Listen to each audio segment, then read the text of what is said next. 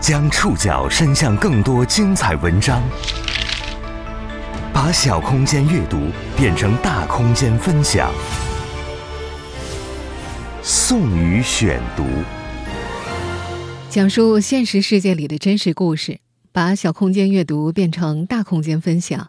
欢迎各位收听今天的宋宇选读。今天为大家选读的文章综合了《南风窗》《台州日报》《北京青年报》的内容，将和大家一起了解。二十六年和三十一年的双向寻亲。最近这几天，母亲寻子二十六年抱憾离世，儿子竟是微信好友的消息登上各家媒体平台的热搜榜。DNA 对比证实，三十五岁的广东惠州男子李明就是台州妈妈杨素慧被拐三十一年的儿子徐建峰。遗憾的是，血样对比结果出来时，杨素慧已经去世五年多了。消息传开后，无数人感慨，这是电影剧本都不敢演的悲哀。宋宇选读今天为您讲述二十六年和三十一年的双向寻亲。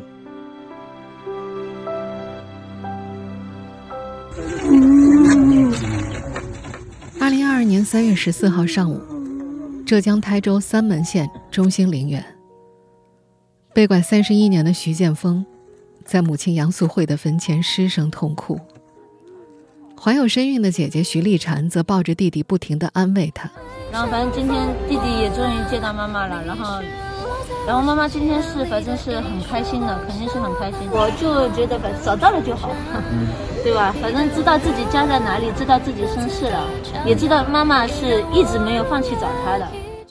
哭泣的徐建峰，则轻轻擦拭着妈妈的照片，一遍又一遍。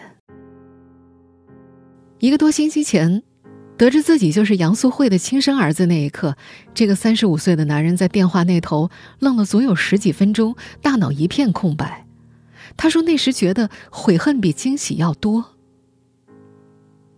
那是二零二二年三月六号清晨，当时徐建峰的名字还叫李明，他在广东惠州生活了三十一年。电话那头的公安人员通知他，血样对比结果出来了，你就是杨素慧找了二十六年的儿子徐建峰。对李明来说，无论是杨素慧还是徐建峰，这两个名字他都不陌生。六年前，因为同在寻亲路上。李明偶然加上了杨素慧的微信，还时不时鼓励后者：“杨阿姨，您的儿子也一定在找您，你们一定会很快相见的。”可惜，杨阿姨没能等到那一天。二零一七年一月二十三号，杨素慧因肺癌不治身亡，二十六年的寻子路被迫终止，抱憾离世。女儿说：“母亲临终前唯一的心愿就是找儿子。从他走的时候，他唯一放不下的也就是我弟弟。因为他走的时候，癌已经扩散到脑部了，他什么都不记得，就连我他也不认得，他他要找儿子。他说哪怕我走了，你也给我找弟弟，他说一定要找到。”应母亲的要求，他在墓碑上母亲的名字前多加了“寻子”两个字，碑记上还有一串长长的文字。到此愿知万事空，但悲不见小剑锋。杨素慧风餐露宿，历经坎坷，泣血寻子，足迹遍布大江南北，多达二十多个省市。他痛断肝肠，思子成病，长眠于此，心愿未了，含悲九泉。六年前，二十九岁的徐建峰第一眼见到杨素慧的照片的时候，他感到了一股异常的亲切。在今年这个春天，谈起那时的第一印象，他十分肯定地说：“奇怪的很，自己和照片里的女人其实没有哪个五官是相似的，但那股亲切感就是那样清晰而锐利的闯了进来。”可二十多年的岁月，对一个人的样貌改变太大了，他的脸型从圆变方了，眉眼也长开了，加上身上的胎记和痣，没有能够对比成功，双方。未能相认。那时，徐建峰只能将那股莫名的亲切感捂在心里，不敢多问什么。他知道，对于每一个荀子的父母来说，每一次希望背后都可能暗藏失望。他不想给杨阿姨再一次带来失望。三月六号那天之后，徐建峰几乎每分每秒都没有停止思念母亲。他在网上疯狂搜索关于生母杨素慧的新闻消息，通过视频逐帧逐帧地观察母亲的模样。他觉得越看越像，越看越心痛。以前没有注意过的细节，记忆里的画面，一点一滴逐次浮现在眼前。一想到母亲忍受病痛的垂危之际，他这个亲生儿子却没能陪伴在母亲的身边，他就心如刀割。妇女节那天晚上，他梦到了杨素慧。他说，梦中母亲双手捧着腹部，连连喊痛。他说：“那场景像条鞭子抽打着他，也像一把钢刀戳得他心头滴血。”在梦里，他紧握着母亲干瘪的手，一次次喊着“妈”，仿佛能弥补错失的三十一年一样。对徐建峰来说，自己三十五年的人生记忆被四岁那年的经历割裂成前后两半。从那年开始，他就知道自己是被拐的。被两个很会哄人的人贩子骗走的。宋宇选读继续播出二十六年和三十一年的双向寻亲。三十一年过去，对四岁以前的记忆，徐建峰已经几乎想不起来了。他只隐约记得自己在浙江出生，父亲常年在广州打工，母亲在县城教书。他和大自己两岁的姐姐，一个被送到了外公外婆家，另一个被送到了姨妈姨父家，一家四口常年聚少离多。一九九一年六月，母亲带着两个孩子到广州去找父亲。徐建峰隐约记得，有一天父母吵架了，母亲一气之下对父亲说：“你管好你的儿子，我管好我的女儿。”因此，一九九一年六月五号。徐建峰是由父亲单独带着出去玩的。在接受南风窗记者采访的时候，这个三十五岁的男人反复念叨着一句话：“他说自己的童年是四岁那年从父亲手里搞丢的。”徐建峰的父亲叫徐普民，他曾向媒体回忆，那天约莫是在傍晚时分，父子俩来到广州南方大厦百货商场闲逛。在二楼通往三楼的过道上，徐普明坐在长椅上休息，不一会儿就打起盹来。他大概睡了有十分钟的光景，再一醒来，儿子不见了。在二零一五年接受北京卫视采访的时候，徐普明回忆：两个男的坐在我旁边抽烟，就坐我旁边抽烟，就晕过去了，什么事都不知道了，就这样子。靠的是个墙嘛，两边坐着抽抽烟，呃，一边他们自己聊天，抽烟抽了，好像都好像有有种迷迷香的感觉，好像跟你昏倒了，就这样子就睡着了，不知道。对于父亲的描述，今天的徐建峰不置可否，他觉得也可能是父亲酒喝多了瞌睡。他记忆里的父亲，除了喜欢喝酒之外，其他的印象实在稀薄的很。他只记得当时父亲睡着之后，自己在旁边一个劲儿的试图叫醒他，可父亲怎么也不醒。旁边有两个陌生的叔叔制止他：“别吵，你爸爸太累了，需要休息。他让叔叔啊带你去公园玩，等我玩回来，爸爸自然就醒了。”小剑锋最喜欢去公园玩了，思考了一小会儿，他答应了。他记得，他跟那两个陌生人离开前，还向爸爸道了声再见。离开那栋大楼之后，天已经黑了。随后的记忆变得模糊。他依稀记得，他跟那两个陌生男人走了好远好远，还是没有回去的意思。他不停的问什么时候回去找爸爸。那两个男人告诉他：“你爸爸妈妈呀，现在正吵架呢，我们不要回去打扰他们，等他们和好了再回去吧。”小剑锋知道，父母那两天的确在吵架。他再次相信了，他天真的问：“那叔叔会帮峰峰和好爸爸妈妈吗？”“会的。”“拉勾勾，拉勾。”人贩子很会哄人，给四岁的男孩买了玩具零食，就这样半哄半骗的把他带去了郊区。在徐建峰的记忆里，他们走了一条很长很长的石阶，通往一座山头。山头上有一间木房子，那晚他和两个人贩子在里面住，一连好几天，他们都没让他再出来。他还记得那两个人贩子模样挺年轻的，其中一个还有点帅。他们从来不会让他一个人留在屋子里，有时候人贩子有一个人出去，有时候一个人回来换另一个人出去，还有时候也会带他出去买玩具和零食。对于那两个人贩子，才四岁的小剑锋，并没有坏人的认知，他只知道，这两个人会逗自己开心，会买吃的玩的给自己，他管他们叫叔叔。他记不清楚过去几天之后，有个深夜，他因为太思念妈妈，便趁着两人睡着，偷偷开门跑出去了。小男孩沿着来时路走下阶梯，漫无目的的趟过无数条街道路口，他蹲在路边哭着喊妈妈。可没过多久，两个人贩子就找到了他，哄他说：“哎呀，我们现在带你回去找妈妈。”小剑锋又被带了回去。继续住了几天。第二次逃跑的时候，小剑锋长了个心眼儿，偷偷从其中一个人贩子的钱包里拿了三百块，沿着陌生的道路又走了很久很久，不知道过去了多少个日夜，全身脏得不像话，双脚磨出了水泡，鞋子还弄丢了一只，三百块钱也很快变成了零食、包子，全用光了。他记不清自己流浪了多久。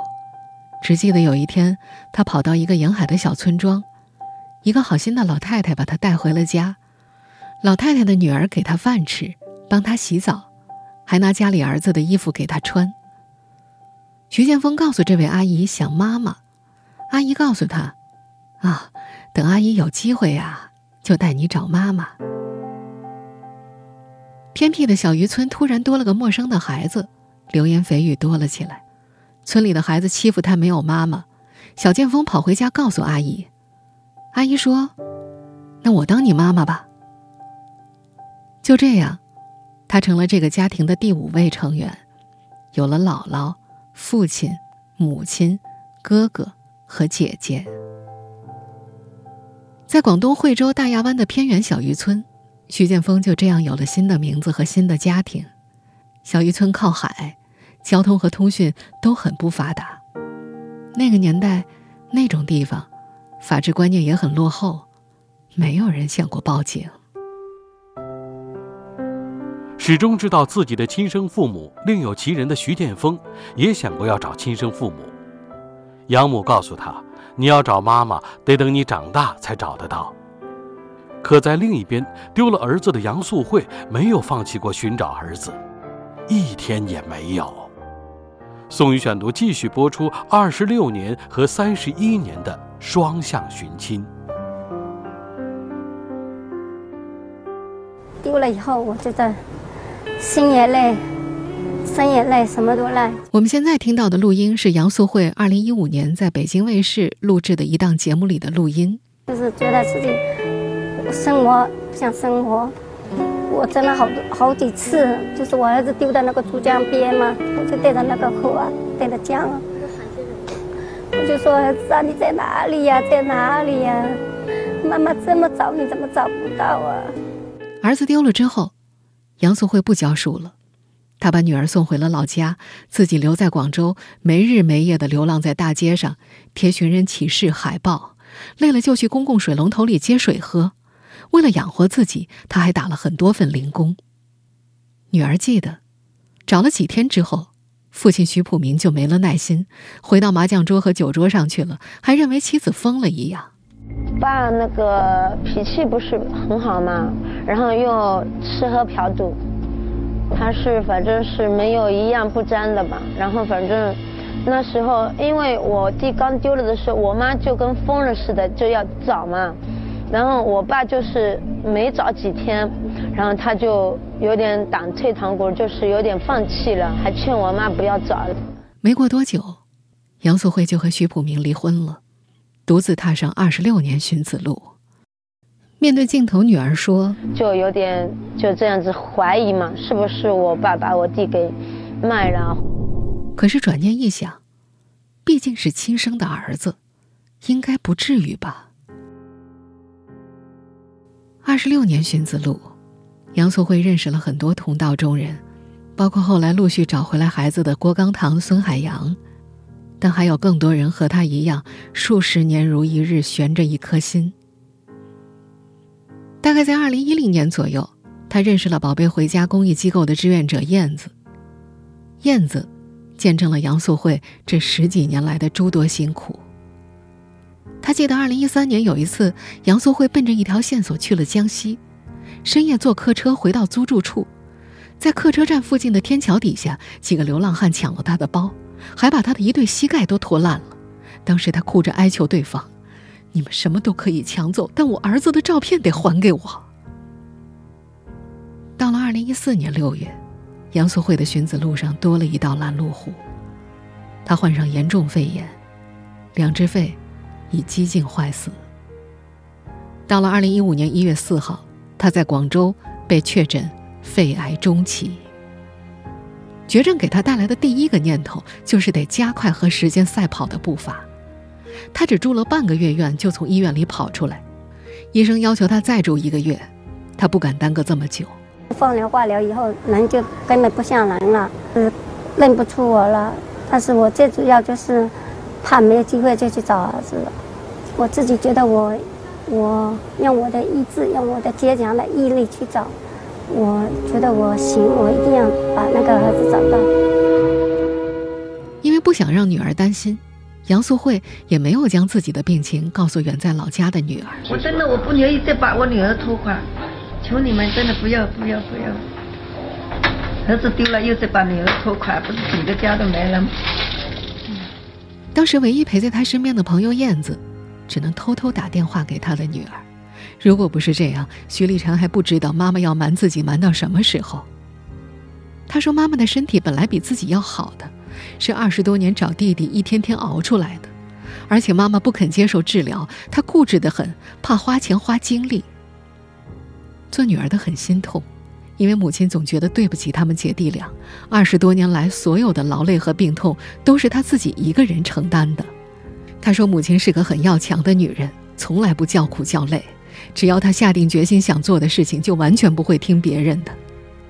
他还说，母亲短短五十六年人生最要强的事情有两件，一个是二十六年如一日坚持找弟弟，另一个是病入膏肓始终拒绝治疗。二零一六年年中，杨素慧病情恶化，依然拒绝接受化疗，做女儿的只好半劝半骗的把母亲带回了老家。谁知道刚回到老家没几天，有一次。杨素慧趁着女儿不在，又一个人偷偷坐动车跑回了广州。直到几个星期之后，徐立婵去把母亲接回来。今年三月十三号，终于见到姐姐和姐姐相认之后，徐建峰很感慨：父亲弄丢了自己，但母亲生前为了找他，对姐姐也没有多少陪伴。他失去了母亲，等于姐姐也失去了母亲。回到徐建峰这边，和部分幼年时被拐走的孩子一样，在成长过程中，他也偶尔产生过怀疑：我究竟是不是真的被拐走的？他也一直惦记着要找家人，养父母也支持他。可他万万没想到，命运会这般捉弄人。六年前和妈妈成为微信好友的他，居然错过了相认的机会。宋宇选读继续播出：二十六年和三十一年的双向寻亲。二十五年前被养父母家收养后没多久，那两个拐走徐建峰的人贩子竟然找到小渔村里去了。那时尚不懂事的徐建峰依然管两人叫叔叔。后来他才知道，那次叔叔对养母说：“这个孩子呀，是他们一个亲戚家的孩子。”你们既然收养了，就给你们养吧。他们开口要钱，要一万块，养母没给。不到两年之后，两个人贩子又来了，这次开口要六千块，养母给了。后来私下，养母跟徐建峰说：“你知道吗？你遇到的是人贩子。”那年，徐建峰九岁，小男孩终于明白了五年前自己遭遇了怎样的事情。因为始终知道自己不是这个家庭亲生的，他偶尔也会觉得爸爸妈妈偏向哥哥姐姐，从而感到过孤单和委屈。遇到什么事儿就会忍不住想，反正我不是亲生的。但他又说，懂事之后总体回看，养父母对他是很不错的。他记得自己大概十岁左右，有一回发高烧，养父背着他走了好远好远的路，从村里一直走到县城医院，走了好久好久。和部分幼年时被拐走的孩子一样，在和父母分别成长的过程当中，他也偶尔产生过怀疑，自己是不是真的被拐走的，有没有可能是被卖掉的？这个问题，他不敢深想。长到十七八岁，养父母从电视上看到了寻亲故事，便告诉他：“你已经长大了，如果想找妈妈，就去找吧。”早在二零一零年，养母就带着徐建峰去做了采血，以便寻找亲生父母，但那个时候的 DNA 和人像识别技术都不够发达，并没有及时匹配上血亲。徐建峰偶然加上杨素慧的微信。是在二零一六年的夏天，当时他得知这位阿姨正在找二十五年前失踪的儿子，便立刻想到了自己。他怀着忐忑的心情拨过去电话，第一句就忍不住问：“我可能是你们要找的徐建峰吗？”杨素慧让他发了照片，还和他核对了一些身体上的细节。杨素慧告诉他，他的儿子屁股上有一块胎记和一颗痣。但小时候的徐建峰因为一次贪玩，不慎烧伤了那个部位。今时今日，他苦笑着说：“更何况屁股上的痣，他自己怎么能看得到吗？”徐建峰的身高有一八三，而杨素慧和她丈夫都不高。这对已然相逢的母子都觉得，杨素慧的儿子可能不会有他这么高的身高。种种不匹配，让那时的徐建峰得出了一个结论。果然不会这么巧。对于这些寻亲者来说，寻亲过程中的失望实在是太常见了，一次又一次。所以，即便希望偶尔乍现，他们也习惯了下意识的保持质疑和警惕。因为不忍用误会去刺激杨阿姨，徐建峰便没有再和杨素慧有太多交流。他暗自思量：不管我是不是你儿子。我都想找时间去看你，但在和杨素慧的聊天对话框中，他只礼貌的表达了鼓励：“您的儿子也一定在找您。”杨素慧的回复也很简单：“谢谢两个字。”他探望的心愿一直被耽搁着。杨素慧病情加重的那段时间，徐建峰正好出海，一去就是好几天，一直没腾出空来。宝贝回家的志愿者燕子。曾经打过徐建峰的电话，没打通。他当时猜想，可能他只是出于安慰和好心吧。毕竟之前类似的情况出现过太多次了，前来认亲又失望而归的青年，至少有五六十个。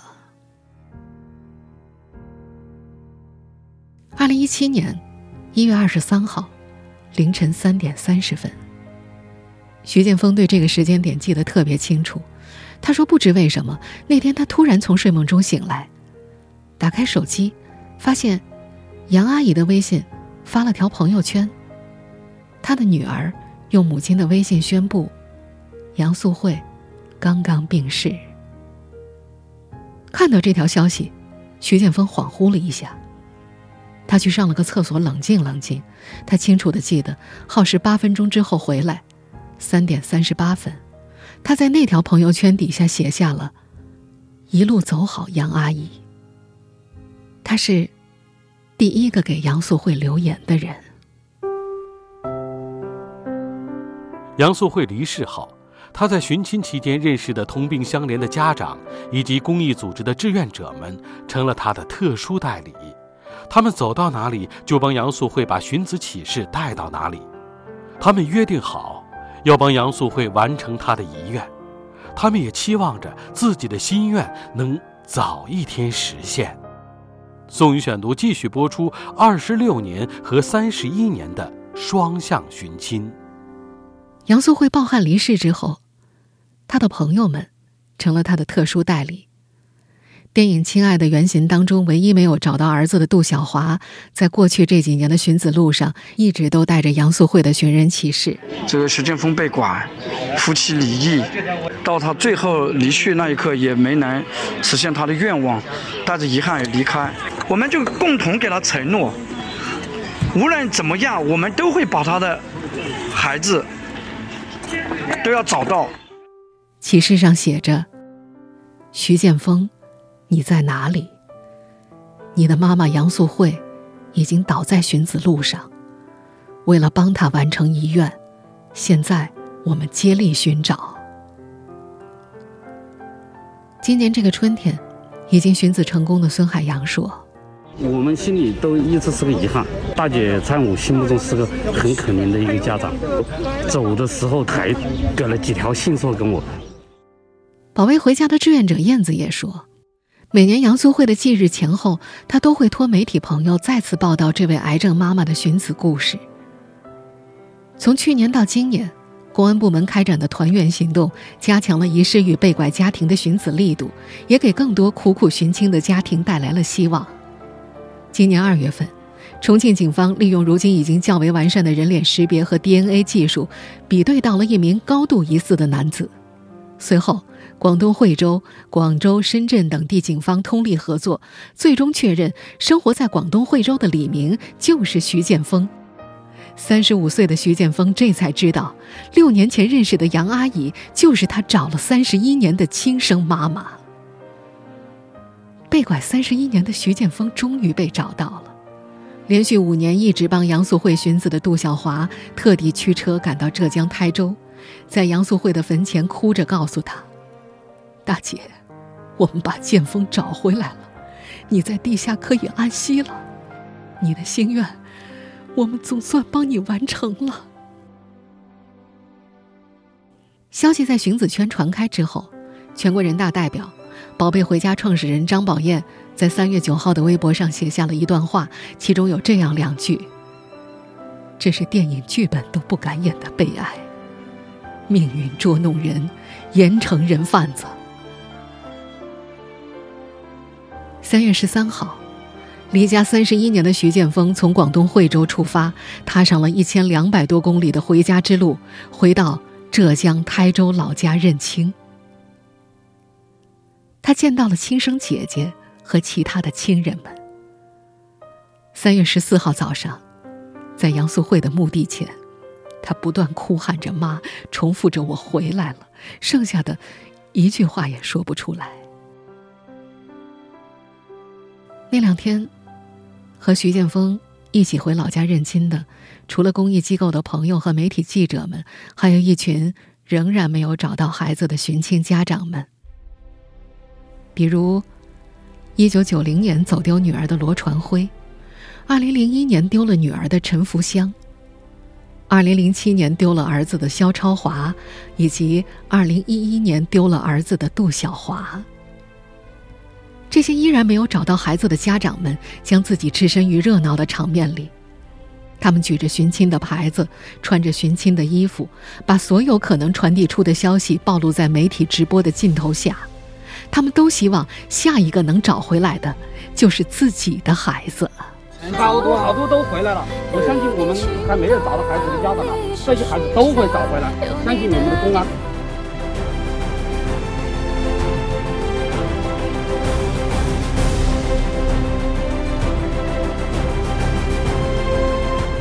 以上您收听的是宋宇选读，二十六年和三十一年的双向寻亲。